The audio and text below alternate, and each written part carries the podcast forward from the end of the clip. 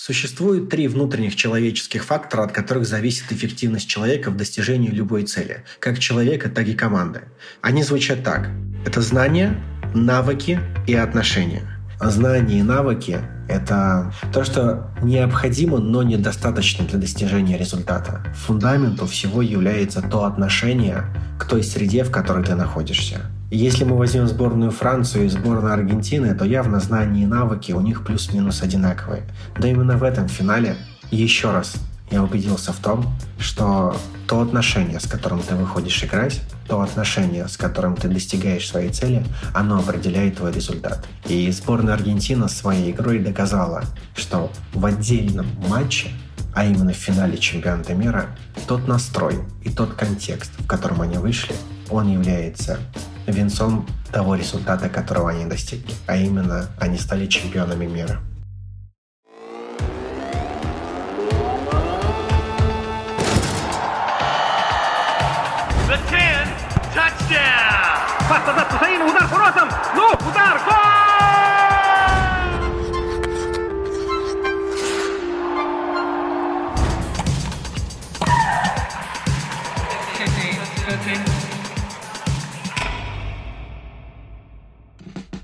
Привет! Это «Невидимая сторона» – подкаст Марии Командной и тренера по ментальному здоровью Тимура Рамазанова о психологии в спорте. Мы сегодня обсуждаем финал чемпионата мира вместе с Данилом Чаловым, футболистом и основателем футбольно-культурного объединения «Ничего обычного».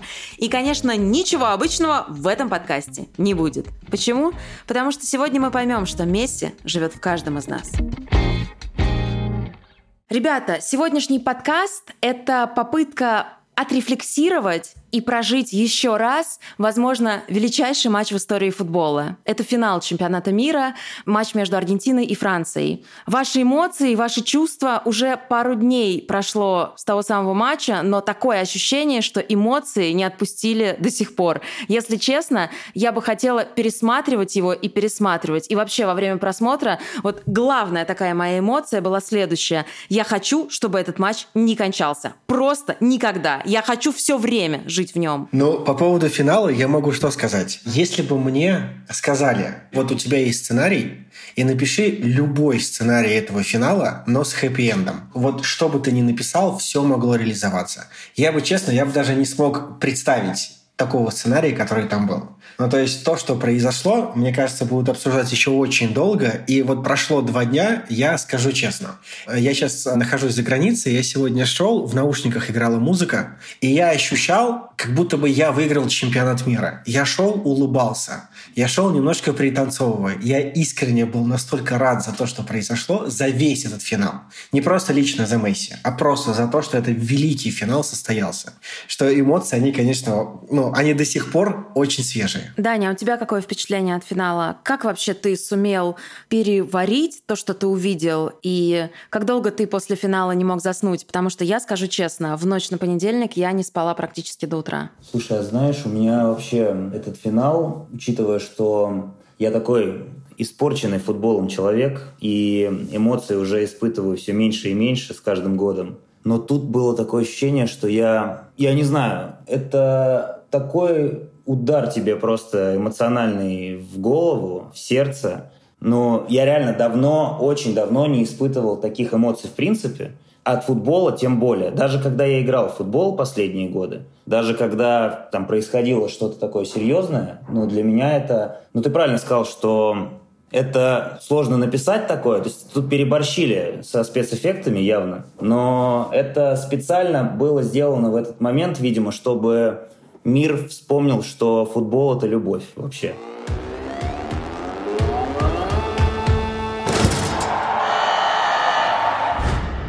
Давайте, в принципе, пройдемся хронологически по тому, что мы увидели в матче. Матч начинается, мы видим сборную Аргентины, и мы не видим сборную Франции. Такое ощущение, что команда Дешама просто не вышла на поле. Счет практически мигом становится 1-0 в пользу Аргентины, потом 2-0 в пользу Аргентины. И кажется, что все, в принципе, предрешено. Тимур, что случилось с французами и почему, как ты считаешь, они полностью провалили начало этой игры? Неужели настолько лучше психологически были готовы аргентинцы? Маш, смотри, ты очень классно сказала, давай пройдемся по хронологии, а давай мы прям заглянем чуть-чуть на время до матча. Вот если бы я лично условно ставил деньги на матч, да, там на какой-то, на Аргентину или на Францию, если бы я ставками не занимаюсь, но я бы поставил на победу Франции несмотря на всю мою любовь к Месси, я бы поставил на французов, потому что они проходили весь чемпионат на каком-то космическом уровне. Они просто играли, они просто тупо были быстрее, сильнее, выше и ментальнее готовы намного лучше всех остальных. Но когда в самом начале начинаются гимны, и я смотрел это в компании тоже ребят знакомых, ты видела, как аргентинцы пели гимн? Я, честно говоря, не обратила внимания. Все. Вот в этот момент я сижу и я понимаю, что для... Э, перед финалом у меня было так. Это финал лидера личности против команды. То есть это финал Месси против Франции. И как только аргентинцы начинают петь гимн, я понимаю, что кажется, здесь будет все иначе. Потому что то, как они это делали, у меня в этот момент бежали мурашки по телу, и я понимал, что, кажется, если бы я поставил на Францию, я бы проиграл. У меня здесь был первый звоночек. И то, как начали аргентинцы, если честно, я думаю, они взяли за счет одного очень простого момента, за счет своего настроя. Потому что тот настрой, который был у Аргентины, то, с каким настроем они вышли биться, францы просто недооценили, что это возможно. Французы вышли, как будто бы мы и так делали все классно, мы классно работали, мы классно играли, нам нужно также продолжать в финале, и все будет хорошо. Но когда аргентинцы выходят реально на последний бой, и у них, знаешь, еще такое прослеживалось, я, по крайней мере, это увидел, они не столько бились за себя, сколько они бились за Месси. Это было между строк видно, это было в столкновениях видно, когда что-то происходило с Месси и так далее. И вот этот сумасшедший настрой, он просто уничтожил сборную Франции в финале. Я это видел так.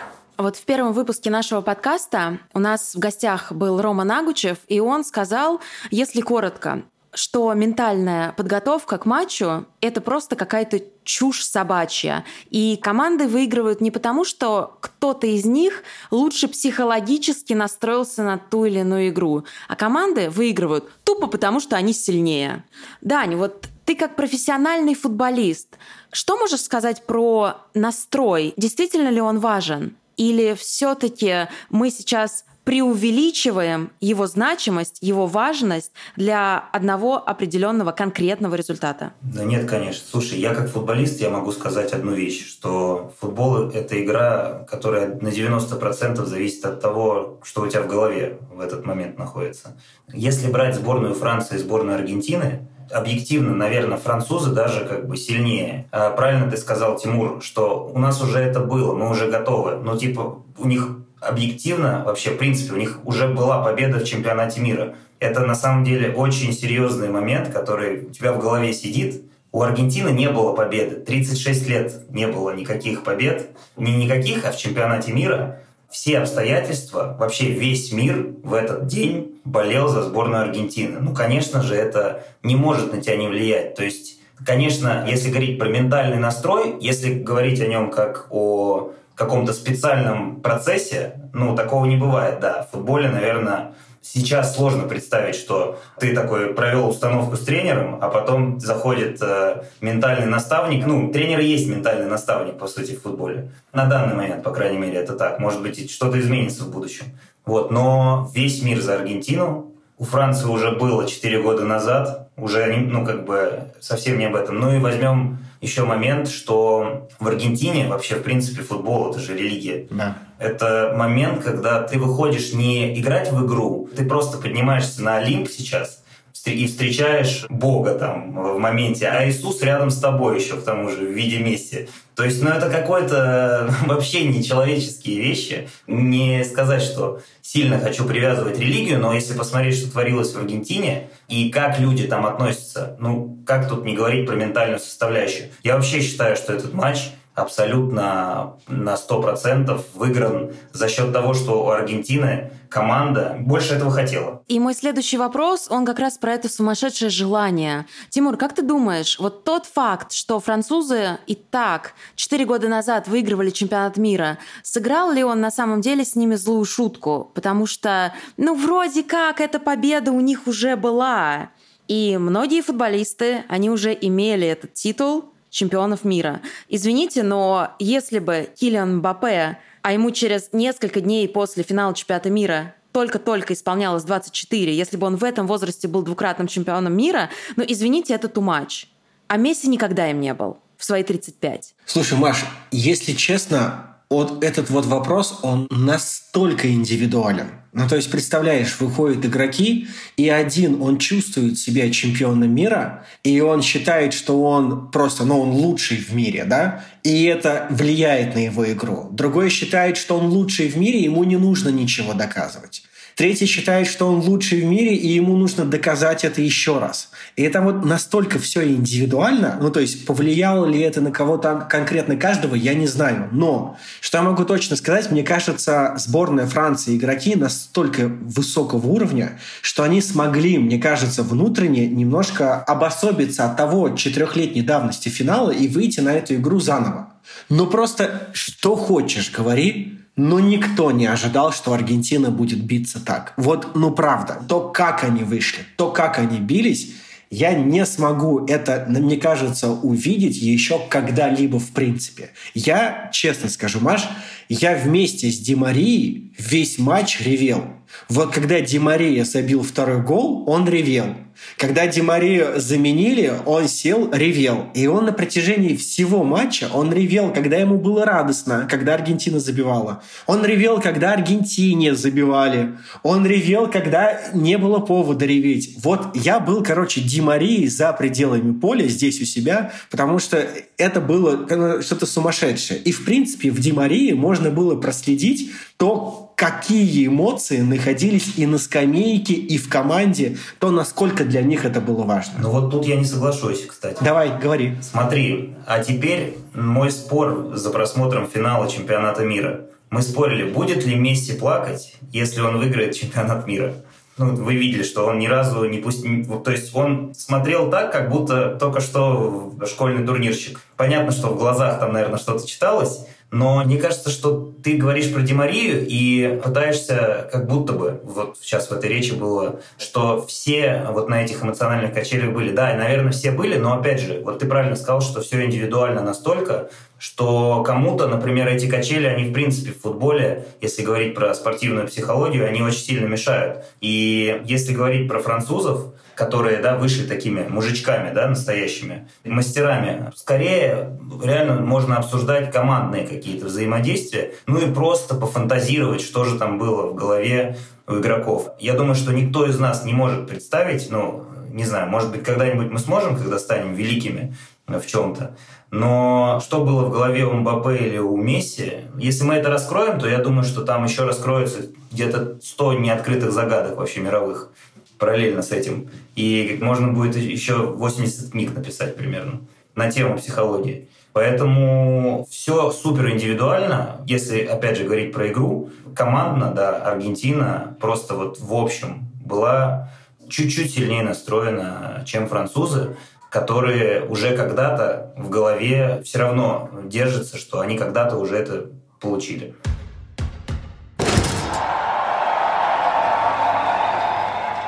Дань, а как ты считаешь, это я к тебе уже как к спортивному эксперту обращаюсь. Вот если расценивать исключительно игровые качества этих команд, кто, на твой взгляд, сильнее, аргентинцы или французы? Потому что вот Тимур сказал, что он не ставит, я ставлю, я люблю это дело, и у меня, кажется, 8 ставок было на финал чемпионата мира. Две из них были победа Франции в основное время, а вторая, кстати, с коэффициентом 14, мне кажется, потому что я поставила эту ставку, когда французы проигрывали 2-0, победа Франции в дополнительное время или в серии пенальти, то есть проход Франции. Я верила в нее до самого конца, потому что мне казалось, что настрой настроем, но я думаю, что условно, если бы это был не один единственный матч, а, например, пять, то здесь бы одержала победу сборная Франции. Блин, если бы во всех этих матчах решалась судьба Месси, не уверен.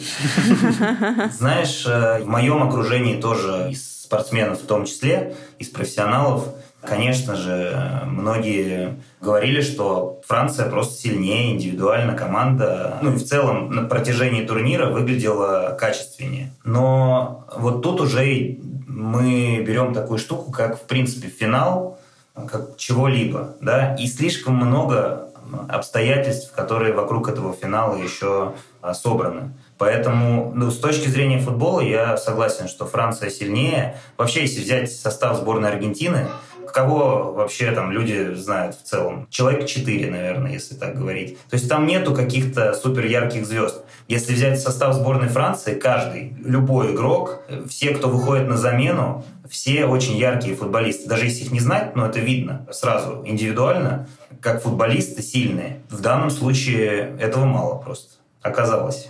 Какой-то момент все поменялось. Конечно же, все кардинально поменялось после того, как э, Киллиан Бапе сравнял счет в этом матче, но до этого он, во-первых, отыграл один мяч, а до этого мы увидели во втором тайме на поле совершенно другую сборную Франции. Вот вы со мной согласны, что поменялось? Франция в первом тайме и Франция во втором тайме — это две абсолютно разные команды, хотя одни и те же футболисты. Смотри, у меня, если честно, когда мы смотрели, у меня была уверенность внутренняя, и, и я прям в перерыве, с кем мы смотрели компании, я говорю, сейчас очень важные будут первые 15 минут второго тайма, потому что Франция побежит вперед, чтобы просто забивать, забивать, забивать. Этого не произошло. И я сидел, я не понимал, как. Аргентина опять начинает играть, Аргентина играет, и вот здесь на поле выходит Мбаппе. Я признаюсь честно, Аргентина выиграла, Месси поднял кубок. Это до слез. Это история, которую я буду рассказывать своим внукам. Это какая-то наивысшая справедливость, если она вообще существует в этом мире. Но для меня открытием было это величие Мбаппе. Вот правда. Я не знал, что так может получиться. Это реально какая-то психологическая машина, потому что то, как он загнал два мяча, особенно второй, потом он забил пенальти в экстра-тайме, потом он забил еще в серии пенальти, то есть, ну, условно, 4 гола положить в финале чемпионата мира в 23 года, и то, как он это сделал, для меня лично это было сильным открытием вообще. И я увидел, что это какой-то человек в плане психологии, ментальной подготовки, он на уровень, на голову, на две головы выше практически все, кто сейчас есть в его возрастной категории. Я бы так сказал, без Мбаппе не было бы этого великого финала. Это была бы игра, где Аргентина выиграла 2-0, а здорово, Месси забрал кубок, классно, все рады. Но то, что он сделал, это прям сумасшедшее открытие. И в этот же момент, прям добавлю мысль, я не понимаю, почему он себя вел так, как он вел себя после финального свистка. Наверное, многие это видели кадры, когда к нему подходит президент Франции, его успокаивает, он на него даже внимания не обращает. То есть он делает вид, как будто это его вообще не касается. Он ему даже не кивнул. Не было ни единого как бы момента, когда ты какую-то благодарность высказываешь президенту. И то, как он нес эту золотую бутсу, она аж с места сдвинулась у него. То, как он стоял на фотографии. Вот здесь я увидел, я не могу это объяснить, Маш, но я здесь увидел ребенка. Ну, то есть это ребенок, который проиграл, и вот он всем своим нутром, всем своим характером показывает, что он обиделся, я всех посылаю нахер вообще сейчас, и вообще меня не трогайте, я вот такой. И для меня это загадка. То есть я до сих пор не могу это разгадать, я признаюсь, я не могу понять, как это вообще могло произойти. В одном человеке уместилась машина и вот такой ребенок. Ты хочешь сказать, что на поле у него было максимально зрелое поведение, а после матча он продемонстрировал максимально незрелое поведение, да? Да, понимаешь? А я-то сколько работаю со спортсменами, сколько работаю с людьми, я точно понимаю, что человек, то, как он проявляется в жизни, он также проявляется на поле.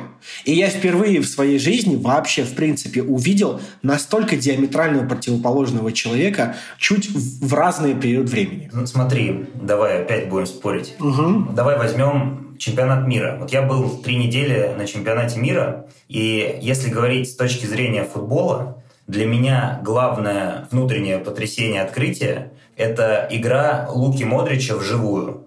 То есть я был на матче сборной Хорватии, я всегда знал, что он в порядке, но что он в таком порядке, что вот так можно играть стабильно э, в таком возрасте, без вообще падений внутренних, закрывая все позиции и нести за собой команду, быть стержнем. Это уровень футболиста, лучший игрок, э, на мой взгляд, этого мундиаля. Мбаппе в финале, где был первые 70 минут? Можно узнать, пожалуйста? Сколько раз он коснулся мяча? Вообще не знаю. Вот, это как раз история про... Смотри, есть мастера, опять же, в чемпионат мира кто играет, вообще, в принципе, кто попадает на этот уровень, все супермастера — это лучшие футболисты планеты. Но, а, если мы говорим, опять же, про ментально, есть люди, которые выдают каждый матч свой уровень на протяжении 90 минут с первого касания, а есть те, кто могут либо почувствовать этот кураж, либо нет. Мбаппе до 70-й минуты, ну, он не чувствовал, вот видно было, как он выпал, он реально выпал. Это, наверное, единственная игра. Если бы мы посмотрели 70 минут, мы бы такие, блин, вот видно, что действительно Мбаппе, конечно, пока не дотягивает вообще. Представляешь, на 70-й минуте закончился матч. Да, вот э, не легенда, действительно, вот ему чего-то не хватает. Но вот у него прокатило, и он все, задышал. Конечно, качество там просто если, э, дай бог, с ним будет продолжаться, и он не затухнет, я не знаю, что это будет, это будет что-то не похожее на Месси Роналду, это что-то новое, да, там для всех. Да, свой стиль. Но 70 минут не было человека. Это как раз-таки история про внутреннее какое-то состояние, про то, что ты, пока у тебя что-то не пошло, ты не можешь сам себя настолько стабильно внутренне чувствовать, чтобы вытащить эту игру. Угу. Сейчас об этом говорить тоже бессмысленно. Человек сделал, наверное, лучший в финале, лучший игрок это Мбаппе просто по показателям, потому что просто взять и в финале забить три гола, как будто бы это матч э, Урал-Ротор по накалу, это, конечно, необъяснимо. Но, тем не менее, первые 70 минут куда деть? Ты же никуда их не уберешь. И вот мне кажется, в этом и есть отличие людей, которые внутренне э, и ментально как бы к этому готовы, и вот этих после матча, это было первые 70 минут. Человек не получил то, что он хотел. Он получил серебряную, а не золотую игрушку. А он хотел другую, чтобы была. Потому что он самый лучший вообще-то на планете. Да, Месси молодец. Я не буду злиться и ругаться матом, потому что Месси реально тоже молодец. Но сейчас Месси, этот старичок, уйдет, и посмотрим, кто здесь будет. Хорошо, что Холланд в сборной Норвегии, и они никуда не выйдут. Вот так я думаю. Ну, это я утрирую, как бы, но, тем не менее, факты 70 минут, допустим, было бы в футболе. И просто посмотрите, вот реально, никто этого не сделает, конечно, поверьте мне, я вживую видел Модрича игру, который каждые 90 минут просто выдает уровень. То же самое с Месси происходит на самом деле. То есть, что делал Месси на этом чемпионате? Он был лидером весь чемпионат. И ментальным, и на поле. Вот этот хэппи-энд, да, с сценарием, который написали кто-то там сверху, это, наверное, заслуженный. Понятно почему. То есть тут в этом финале все объяснимо. Это как будто бы по учебнику написанная история, почему вот Мбаппе так вот расстроился, почему 70 минут играл, почему Месси получил. Ну и интригу еще дали такую фантастическую, чтобы просто интереснее сюжет был. Там. Для меня Мбаппе пока, наверное, он легенда, понятное дело. Он лучший, но будет круто. Это круто, что не сейчас. Значит, у нас еще будет на что посмотреть. Представляете, сколько у него теперь мотивации выиграть? Сколько крутого футбола мы увидим? Да, следующие лет 10 будет очень интересный.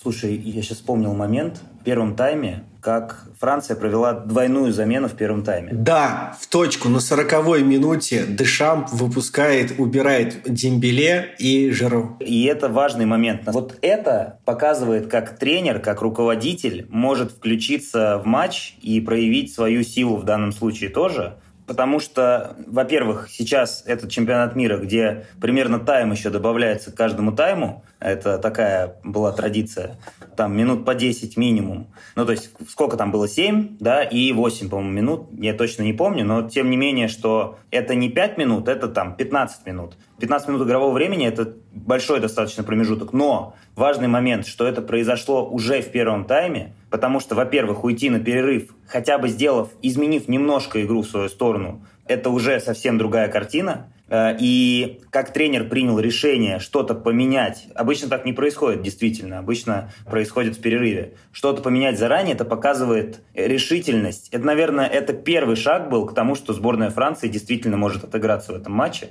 потому что это высшая степень мастерства и тренерского, и э, готовности команды включиться. И там э, как раз-таки глубины состава, да, где может выйти каждый и показать, изменить там ход матча, действительно. Поэтому вот это первый шаг к тому, чтобы отыграться. Сейчас Даня просто поднял очень классную тему. Ты знаешь, когда Дешам сделал эту замену, я, честно говоря, был искренне поражен внутренней силе главного тренера. Почему? Потому что за пять минут до основного времени, понятно, что будет дополнительно и так далее, убирать две основные звезды, Жиру, лучший бомбардир в истории сборной Франции, Дембеле тот человек, который один момент может все решить, и он, представляешь, несколько миллиардов смотрит, и он публично, условно, в какой-то момент даже признает свою ошибку, что да, я выпустил, они не сработали, я это признаю, и я меняю игру. Я выпускаю двух других игроков. Но это такие железные нервы надо иметь, чтобы на 40-й минуте сделать две замены основных игроков в финале чемпионата мира. Вот здесь я от Дешама этого, честно, не ожидал. Я сижу и думаю, ты невероятно сильный человек с точки зрения личности.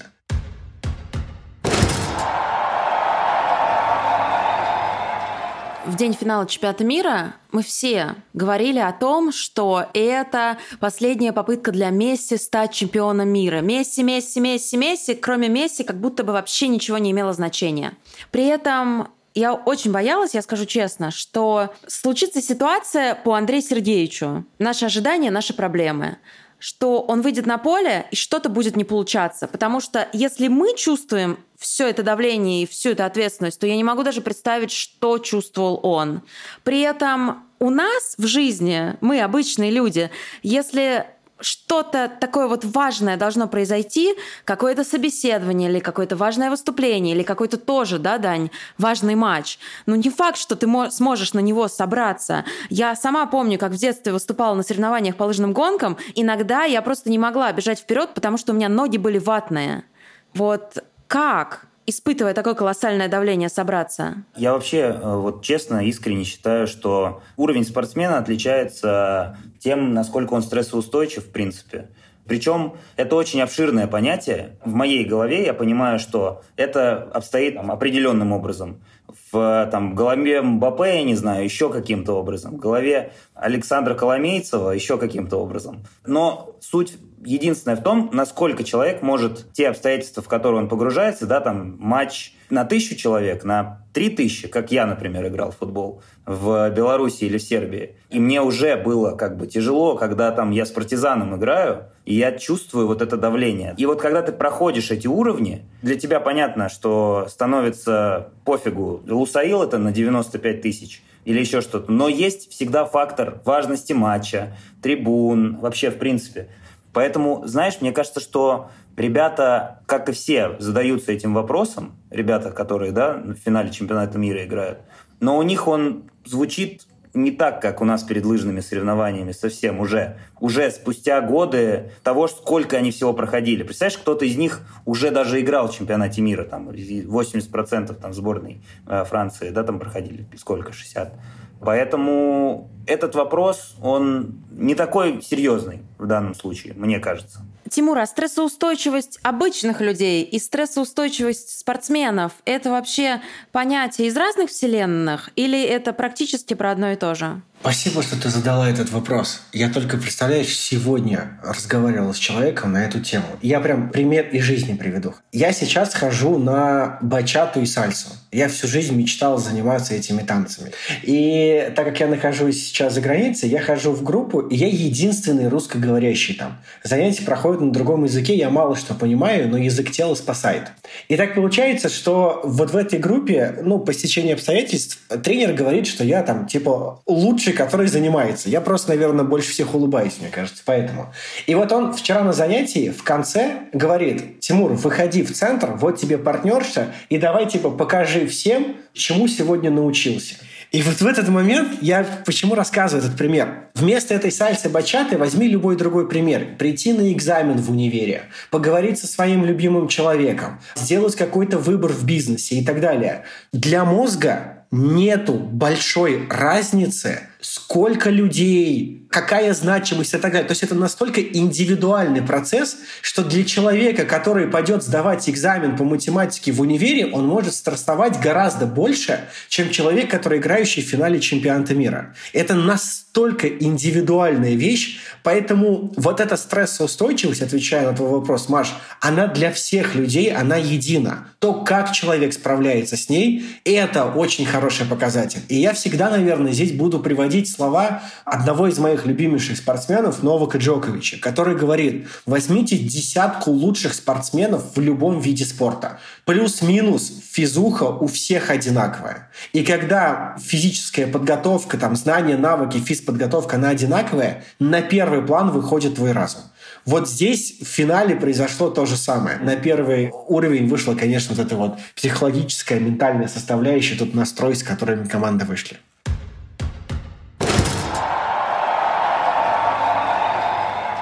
Хорошо, давайте тогда продолжим двигаться, переживать снова то, что мы увидели в минувшее воскресенье. Франция сравнивает 2-2. Мы понимаем, что нас ждет дополнительное время в этом великом матче.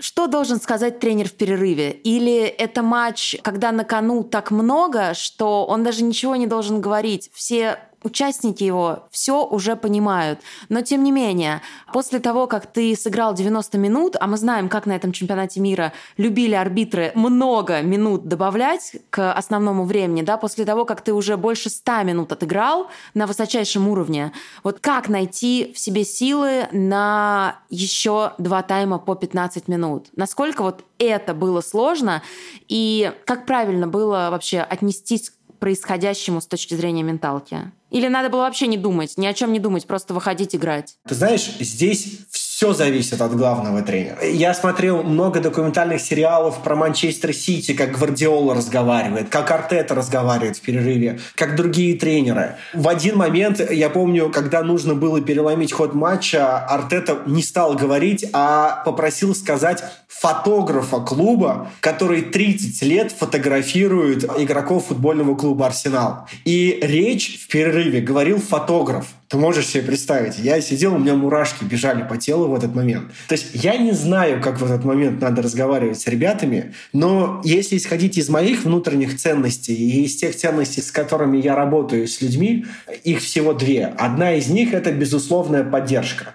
Безусловная поддержка, она заключается в том, чтобы не умничать, не говорить как надо, а в нужный момент просто быть рядом с человеком. Быть рядом и поддержать, несмотря ни на что. Мне кажется, вот эта поддержка безумно была необходима Аргентине в перерыве. Я не знаю, что там происходило, но я как человек, вот то, исходя из чего я живу, это то, как бы я провел этот перерыв. А как там было, ну, одному богу известно и тем ребятам, которые там были. Ой, как только в футболе не бывает перерывах матчей. Да. Иногда поддержка выглядит как кнут, но это поддержка. Почему да. А поддержка, она всегда разная. Когда-то накричать, промолчать, взять за руку, как кнут, как ты говоришь, она всегда разная. Да, но однозначно мы не выясним, что там тренер говорил. Но сто процентов футболисты в данном случае в слабой позиции, потому что они в потоке вот в этом, в игре, в эмоциях. Очень редко кто, и как раз лидеры, только настоящие лидеры, которые на поле есть, могут что-то свое добавить или как-то направить команду, чтобы она послушала. Но авторитетнее тренера, какой бы он ни был, даже если у него слабый авторитет, в футболе так принято, что единственный, кто может говорить, то есть это, это некая иерархия, кого ты можешь слушать, особенно в супер таком важном моменте, ты даже не то, что слушать, ты просто можешь смотреть на тренера, и тебе уже понятно, в каком он э, настрое. Он может тебе говорить матом, что ты урод, но с такой любовью, что ты понимаешь, что ну, как бы он тебя поддерживает сейчас. А может говорить, все нормально, ребята, а ты чувствуешь, что очень все плохо, сейчас как бы вообще без шансов, сейчас еще э, будет происходить. Видимо, тренер не уверен. Но две фигуры, которые сейчас были в финале, если говорить про тренерский мостик, ну это просто... Я даже давайте, пожалуйста, не будем гадать, что они там говорили, потому что э, если эти разборы фильмов начинать, то неинтересно будет смотреть. Пусть это останется загадкой. Вот что там режиссер на самом деле имел в виду, мы это ему и оставим, потому что это очень круто. Дани сейчас попал вообще в такую точку. Он сейчас, в принципе, сказал то, с чем я работаю, когда создаю эффективные бизнес-команды, спортивные команды.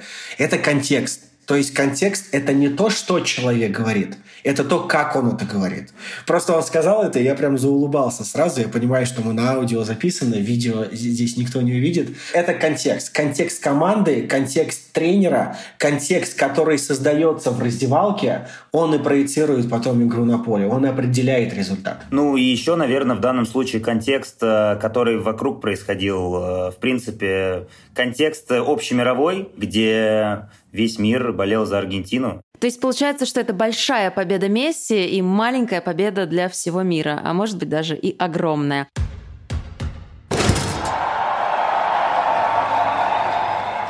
Хорошо, если говорить по второму тайму. В концовке фактически забивает Килиан Бапе, счет становится 2-2, и тут уже у Аргентины могут начать трястись ноги. То есть понятное дело, что этого не происходит, но тем не менее, даже на самом высочайшем уровне, когда ты уже уверен в своей победе, и вдруг ты понимаешь, что она уплыла у тебя из рук, это вообще на самом деле не футбольная ситуация, это абсолютно жизненная ситуация. Блин, у нас такое, у обычных людей это постоянно происходит. Ты думал, что ты король, ты сделал все правильно, а потом тебя бац, и в секунду кто-то опустил. И ты понимаешь, ёшкин кот, что же делать-то? В этот момент, мне кажется, Аргентине было супер важно не потерять контроль. Тимур, насколько это сложно? Насколько это вообще возможно? Маш, это очень сложно. Ну ты представь, возьми любого человека на планете, который идет к своей заветной мечте, и по пути он просто падает.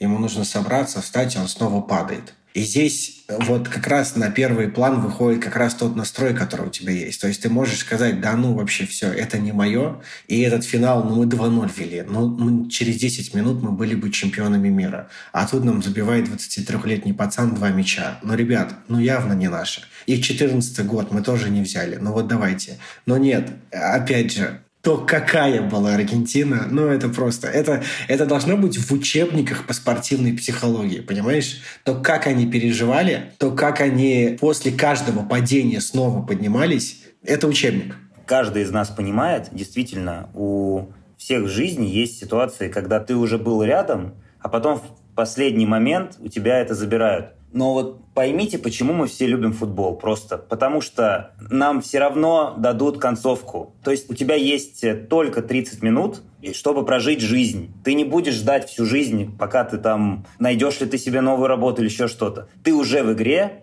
ты в любом случае в этом процессе, и ты понимаешь это ментально, что окей, все, 10 минут. У тебя нет времени прокрастинировать или еще что-то. Да, ты как бы упал, но на то и есть вот эти вот мужики просто, которые в финале, которые нам всем показывают, что, блин, типа можно... Причем аргентинцы, кстати, реально поплыли в каком-то моменте, ну, объективно. Но потом начался настоящий дворовый футбол, который мы любим, особенно в самом конце, когда вот эти атаки туда-сюда. И ты просто понимаешь, что вот мы начали с подкаста, хоть бы это не заканчивалось, но весь кайф-то, что это конечный продукт, который происходит вот целая жизнь вот в этом промежутке времени. И ты понимаешь, что это закончится, то есть тебе не, не будет грузиться всю жизнь, и ты не будешь об этом переживать э, как бы вечно. У тебя будет новый чемпионат мира, у тебя будет новая Лига чемпионов. То есть футбол, он такой, он как бы, он бесконечен, но конечен вот в этом величии, да, типа. И это так круто было. Представьте, сколько раз все могло там перевернуться. И мы бы сейчас про Францию говорили, как же вот действительно в жизни мастерство побеждает мечты, да, там и так далее. И у меня пришла такая мысль. Вот этот вот финал — это такая ускоренная версия жизни человека и почему весь мир был на стороне Месси.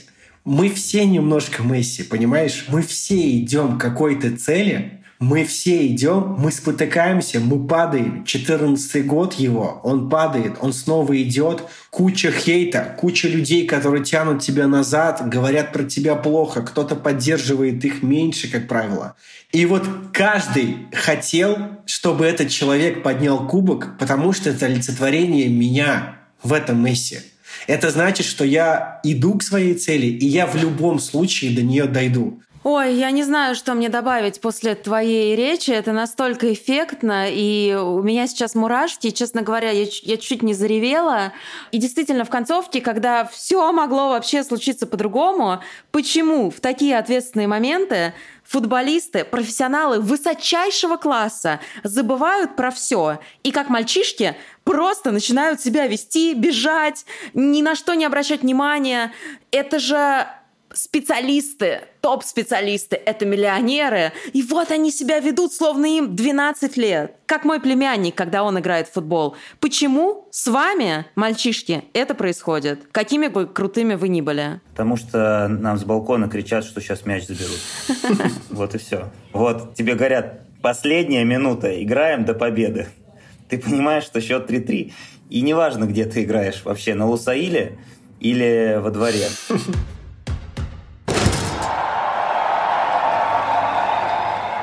финиш нашего подкаста, финиш матча — это пенальти.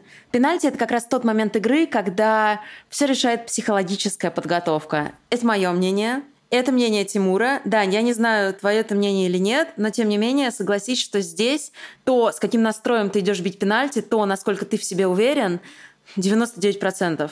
Потому что это величайшие футболисты, и уж они-то точно знают, как отправить мяч в девятку. И тем не менее, мы имеем то, что имеем. Франция промахивается. Что с ней произошло? Вот вы понимаете? Ну, то, что психология сто процентов. Я, наверное, настолько это э, самому страшно представить, что я даже не хочу туда лезть. Это типа блок такой у меня стоит, потому что ты идешь к точке, и у тебя на кону вся страна сейчас. Наверное, что единственное, что тебя может спасти, представить, что ничего такого нет, и никакой цены нет. Например, меня это спасало. Я не знаю, что там у других в голове, но это просто жесть какая-то. Вот как это, я не знаю, честно.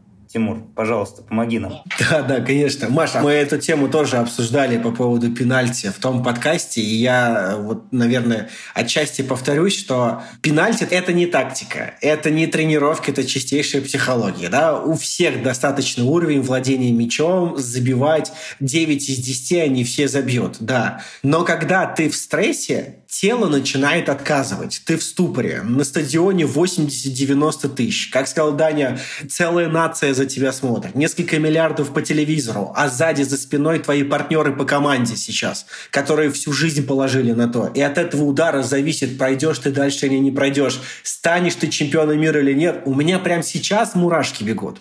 А ты представляешь человека, который выходит.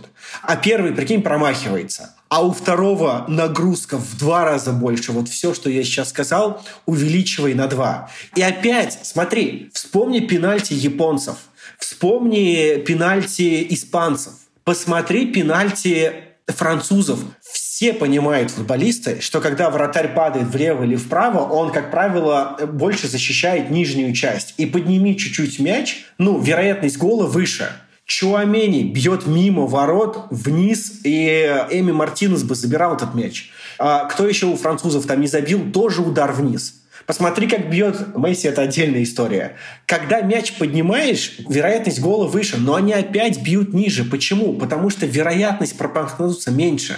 То есть так более безопасно ударить.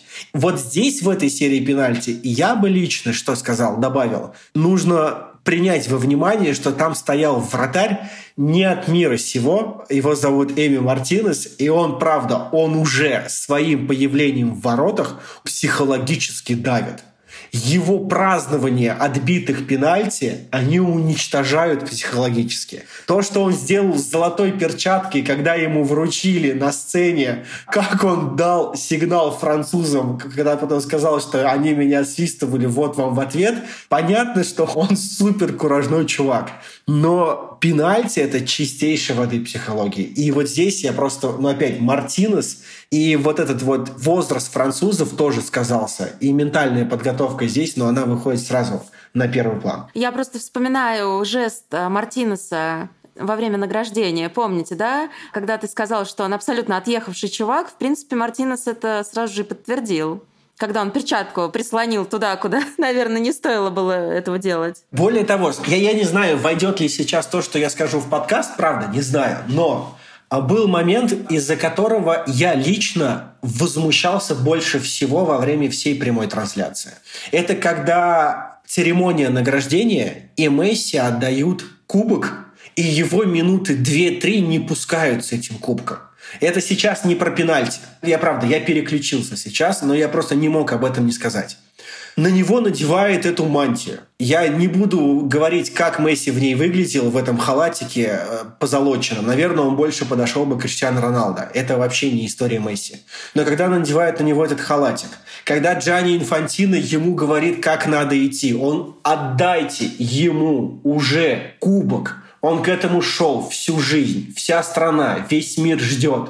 И вот в этот момент я прекрасно понимаю, что вся история, которая сейчас происходит на моих глазах, она не про Месси она про эту федерацию, она про этот бизнес, она вот... И это... Вот я возмутился этому больше всего, правда. Это не относится к ментальной подготовке, но это просто то, что увидел я. И когда Месси хочет отойти, ему Инфантино опять говорит, надо так идти. Он опять... Ему опять говорят. И у меня друг близкий, мы с ним обсуждали этот момент, у меня друг говорит, я орал в этот момент, отпусти его лысый отпусти его поднять кубок. Потому что это правда, эта история была не про Аргентину, на мой взгляд. Если бы Месси поднял кубок в майке Аргентины без этого черного позолоченного халатика, было бы просто намного-намного лучше всем.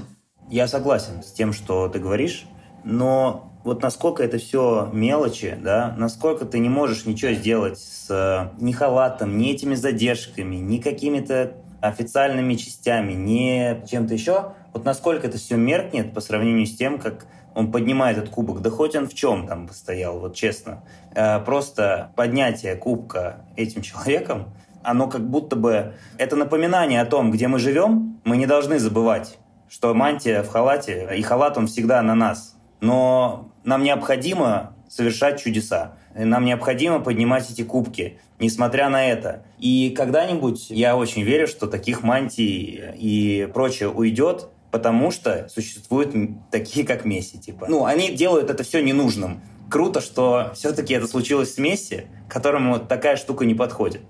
Это как, знаешь, как напоминание всему миру, что ну, это не обязательно, ребят.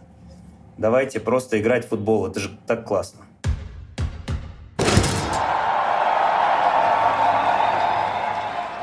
Чему лично вас и, в принципе, всех нас болельщиков футбола научил этот финал? Даже несмотря на то, какой бы на первый взгляд казалось бы невероятная твоя цель, и сколько бы раз ты не падал, сколько бы людей не говорили тебе, что у тебя не получится, и ты не станешь тем, кем ты хочешь стать, если ты какие-то условия и так далее, вот что бы ни происходило вокруг, тебе просто нужно делать. Идти вперед, верить до конца, верить в себя, в свою команду, понять, наверное, что финальный результат, он никогда не в зоне твоего контроля. Но что в зоне твоего контроля, это сделать все для того, чтобы этот результат, он получился. И эту цель ты достигнул. Чему меня научил этот финал? Наверное, не то чтобы меня чему-то научил, потому что я говорю, что футбол, он, он меня в целом вообще жить научил. Если бы не футбол, я бы, наверное, не был бы самим собой примерно понимаю э, механику этих вещей, но просто напомнил мне о том, что чувство важнее, чем система, чем вот наши, на самом деле, э, с вами рассуждения, они э, ну, достаточно... Как бы мы, мы можем об этом порассуждать, но в жизни может быть иначе. И вот то, что в жизни может произойти что-то классное, это прям дает надежду действительно и мне это прям от, от, открыло какое-то, наверное, внутреннюю надежду на то, что все будет хорошо. Я не знаю. Я, честно говоря, сама не знаю, как ответить на свой вопрос, но я совершенно точно знаю, что мне напомнил этот матч. Этот матч мне напомнил э, меня в 2005 году, когда я не пошла на свой собственный последний звонок, а пошла домой смотреть финал Лиги чемпионов. Это был стамбульский финал. Милан тогда играл с Ливерпулем. Вы все знаете, я уверена, что каждый слушатель нашего подкаста знает, что было в том финале. Да, к перерыву Ливерпуль проигрывал 0-3, потом сравнял счет и выиграл по пенальти. И прыгающий Рафа Бенитос, конечно, навсегда меня влюбил в футбол, хотя влюбилась я в него наверное, даже раньше. Но, тем не менее, этот матч мне помог снова почувствовать себя той 15-16-летней девчонкой, которая просто смотрит великое и понимает, что когда мы смотрим финал чемпионата мира, когда мы вообще смотрим футбольный матч, мы прикасаемся к чему-то божественному. Вот, наверное, так.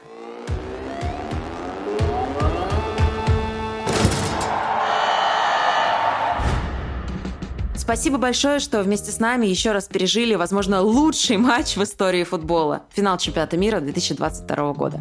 Подписывайтесь на наш подкаст в приложении, в котором вы его слушаете, потому что дальше будет еще интереснее. По крайней мере, мы с Тимуром сделаем все от нас зависящее, чтобы это было действительно так.